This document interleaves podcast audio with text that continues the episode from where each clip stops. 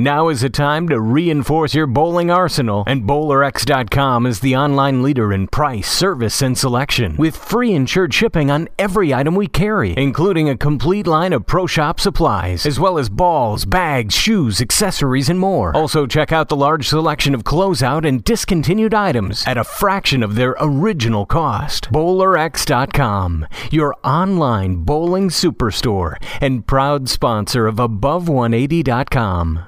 You can hear Above 180 on Stitcher Smart Radio. Stitcher allows you to listen to your favorite shows directly from your iPhone, Android phone, Kindle Fire, and beyond, on demand and on the go.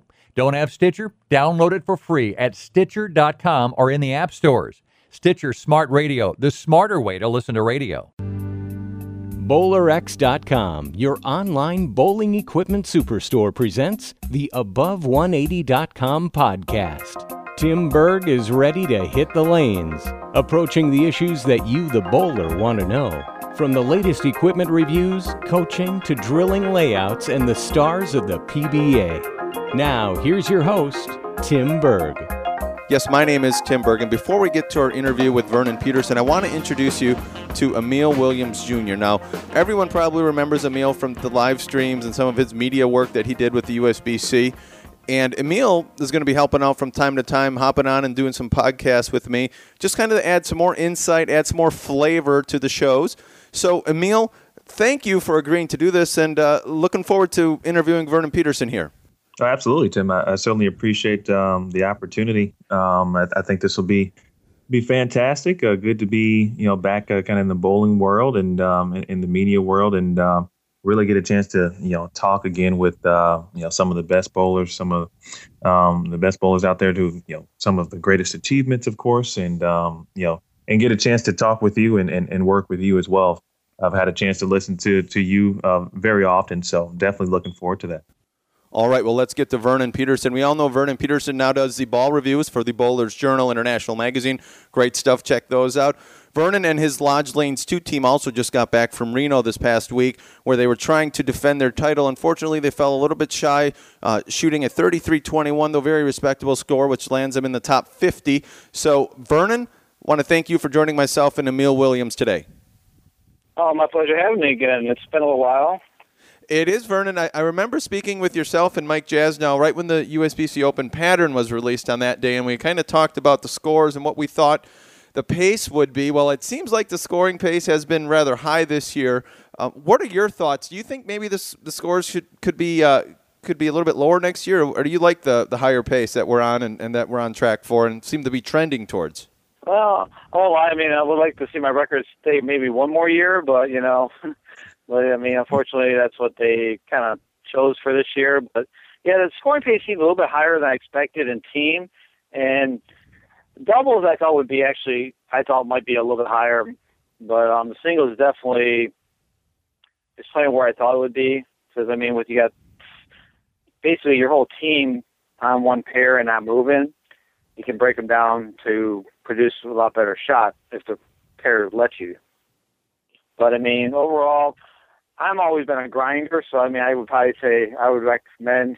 I'd like to see uh, lower scores, but I mean, I go with what they put out there. So, and I mean, they were very playable this year, and the score. I mean, it was it was there to get it if you get the right ball in your hand.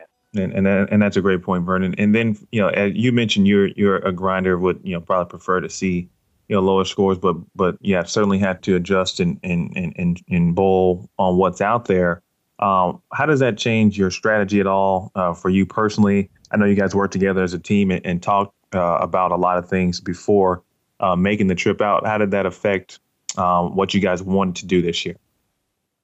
Well, we still wanted to play the same part of the lane and break them down, um, but didn't need to break them down as much as he had in the past. I mean, you didn't want to use a lot of surface because when we got out there, they hooked more than I expected. I don't know if it was because of the later in the season. This year was kind of tough because we were trying to find balls. First of all, to get to the pocket and make them as easy as possible, but it's also now you have to find a ball to strike. In years past, if, you, if people went out to say to try to win, you definitely need to have a good shot. But a lot of times people went out to for brackets, side action, and before where 192.0 was a good score. Now it's like 2 220. um, your whole mentality changed a little bit when you try to pick your arsenal. I mean, I know so, several of our guys. We both beat Bowler's Journal on Monday, and we drilled up some balls um, out there, out of the booths and all that. So that's one thing nice about having the booth there that you have access to buy bowling balls and stuff like that. Well, yeah. So I guess talk about that. What what did you see, and what was your your game plan going in? Like Emil had mentioned, so you guys bowled the Bowlers Journal. You drilled up some stuff. So was your thought to have something that uh, I mean, obviously, usually on team you want something on these on the sport patterns that rolls a little truer and smoother down. You know, once it hits a break point. Is that what you guys went with, or was there something that you know a layout that you guys thought, you know what, this is what we're going to try, and hopefully it works? Well, on team event, you could use a little bit stronger stuff. You didn't have to use as much surface we still don't want anything really change direction. I didn't really see too many pearlized balls um, going down the lane. A lot of things were a lot smoother. IQ tours, blue ringers, um, arson, stuff like that. You still want smoothness, but they could be a little stronger layouts this year, I think. Um, unlike singles doubles, where a lot of us used weaker pins, like two inch pins, two and a half inch pins from the axis, and blue ringers, arsons. Still smoother rolling balls to try to control that break point.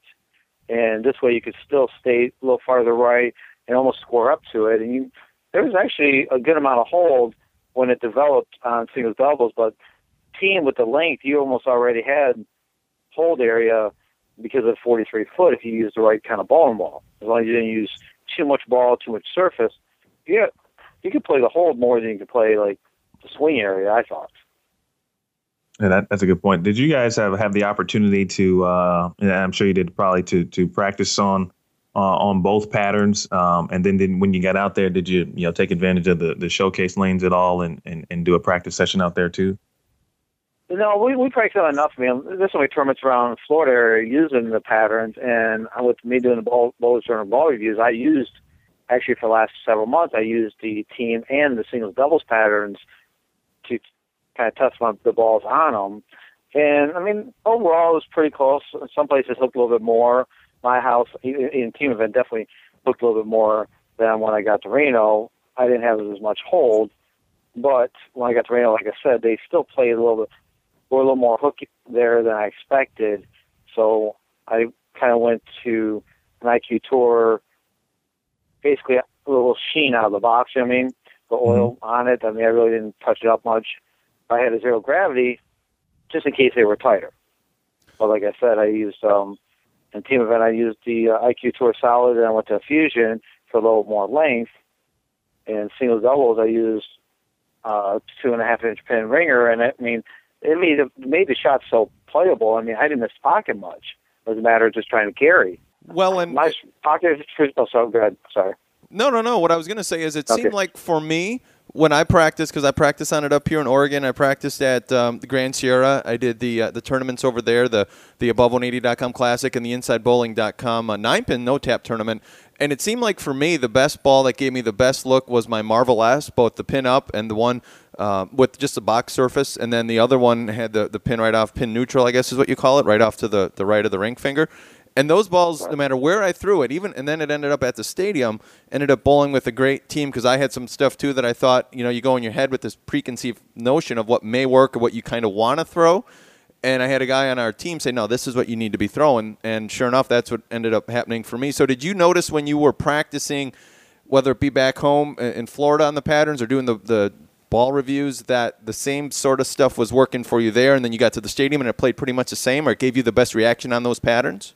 Yeah, I mean, they really were really close. I mean, I thought, I mean, ball wise, for sure. I mean, I definitely, I, I was doing the ball reviews. I mean, a lot of stuff that I reviewed back since they announced pattern, which was what, Arch.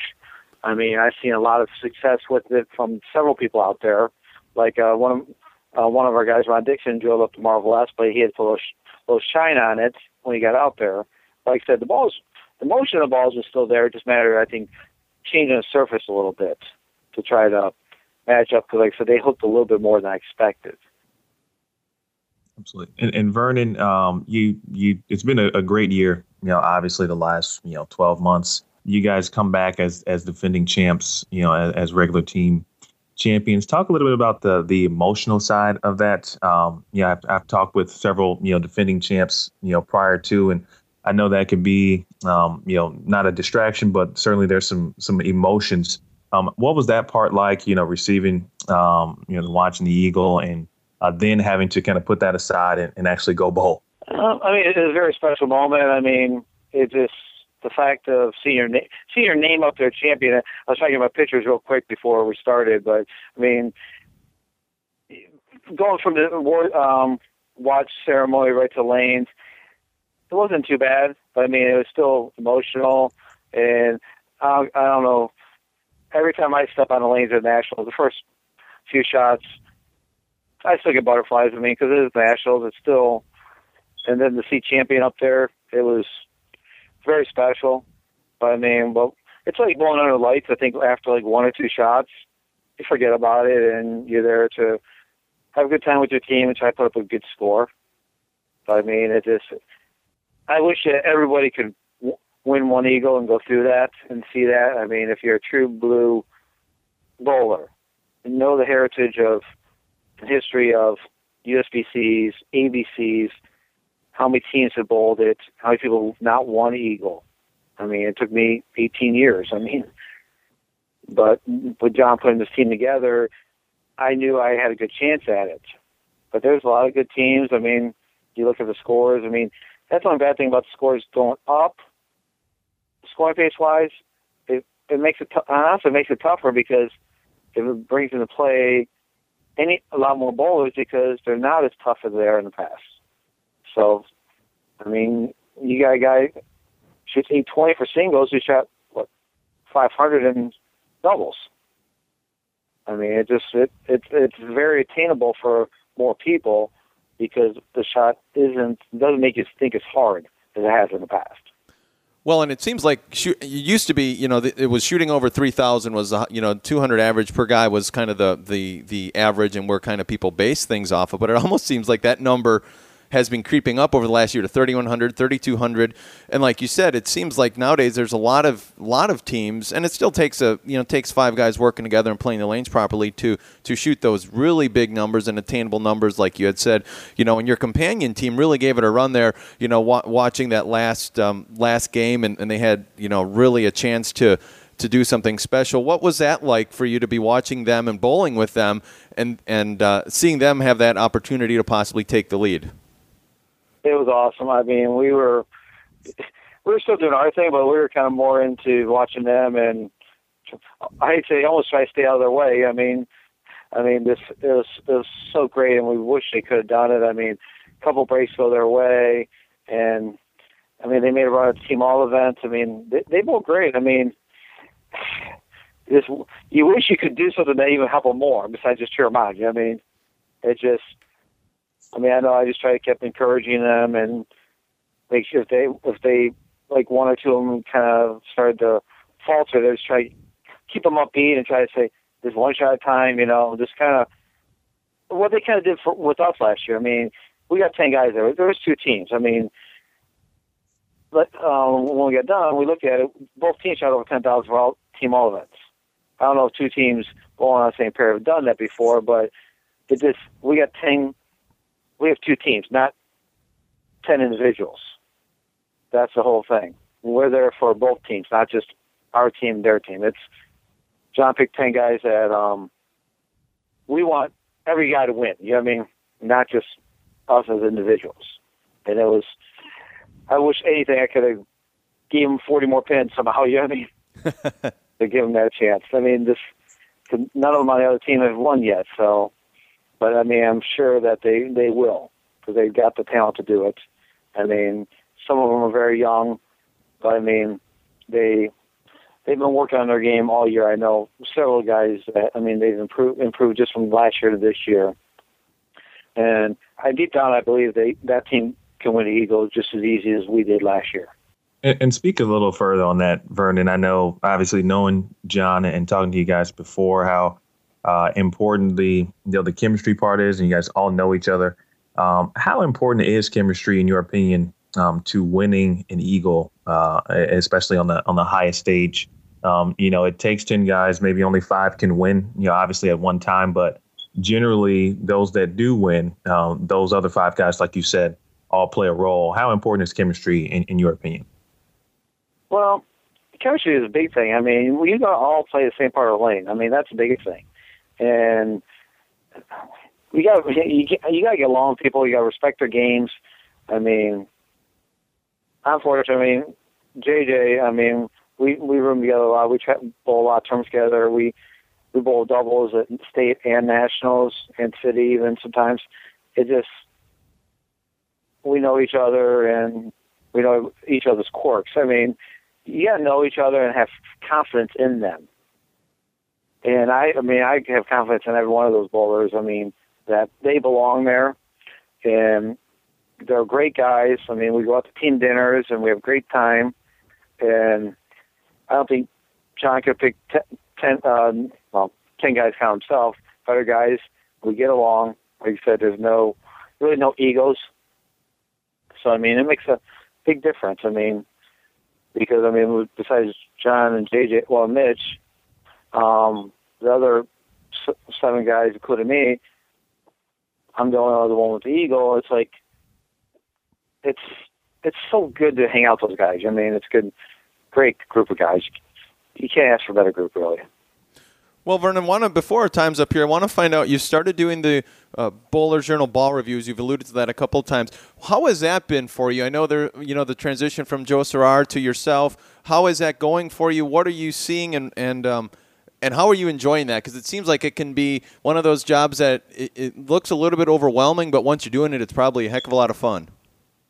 It is a lot of fun. I mean, it does get a little overwhelming. I mean, sometimes you get, get a little um, like last month, I think I had 15. I think I already got 12 for this month. I'm actually going to punch up a few because I mean I lost oh, basically a week to the Reno uh, Bowl Expo. This month's gonna be a little tough, but we, I do it all at the training center, so I get have to get my butt up in the morning and go down there, throw them, and then them is the easy part. Really, it's actually trying to spit it on the paper and make it sound understandable to uh, all the readers. Make sure that give them information that helps them pick the ball or know what the ball is going to do.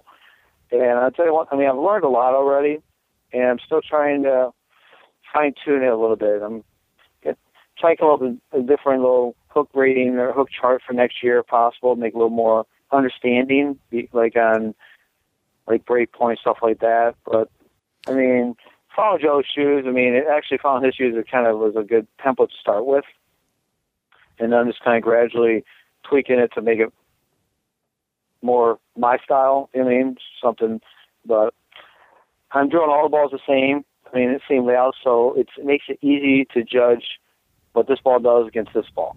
You know what I mean? It, it's it's fun, I tell you. There's a lot more brands than I even realize out there. when you get a new, they put me in there, I'm like, oh, that company's well, cool. but I mean, so many small companies have some really good stuff. It just there's a lot of ball balls out there. Well, yeah. Ball Expo, I expect more. So. Well, and Vernon, I want you to hit on that a little bit because of the fact that you're throwing all the companies now, and you're throwing, you know, you mentioned you threw a ringer and you threw some some storm equipment and everything. It seems to me like all the companies have really stepped up their game from big to small over the last maybe three to five years. Would you agree to that?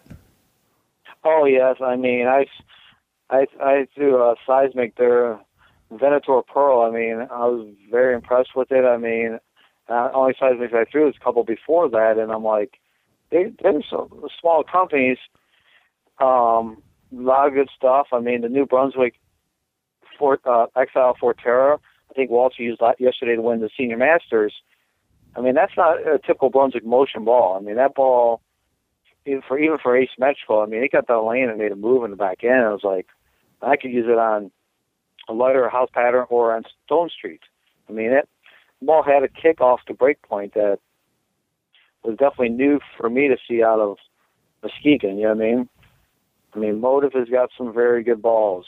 I mean, there as you see, Ronnie Russell has won a PBA event with them. I mean, then I threw the Jet Fireball. I mean, very impressed with that ball. It's just there's a there's a lot of good balls. It's like it's it's it's tough to put every ball on, on a pro shop wall, but I mean, you, there's a lot of balls out there, and I'm definitely understanding and realizing that by doing the ball reviews. I mean, I really have not seen a ba- a bad bad ball yet. You know what I mean? And I've done I think seventy of them already. And, and, and probably finally, uh, Vernon, you mentioned that you, you know you're putting the same layouts on on just about all the balls, and um, you'll probably continue to you know tweak the templates and different things. Do you see yourself kind of um, adding more variables um, when you have time or, or have a chance to do so to um, you know the various bowling balls that you do drill and you know various patterns and whatnot?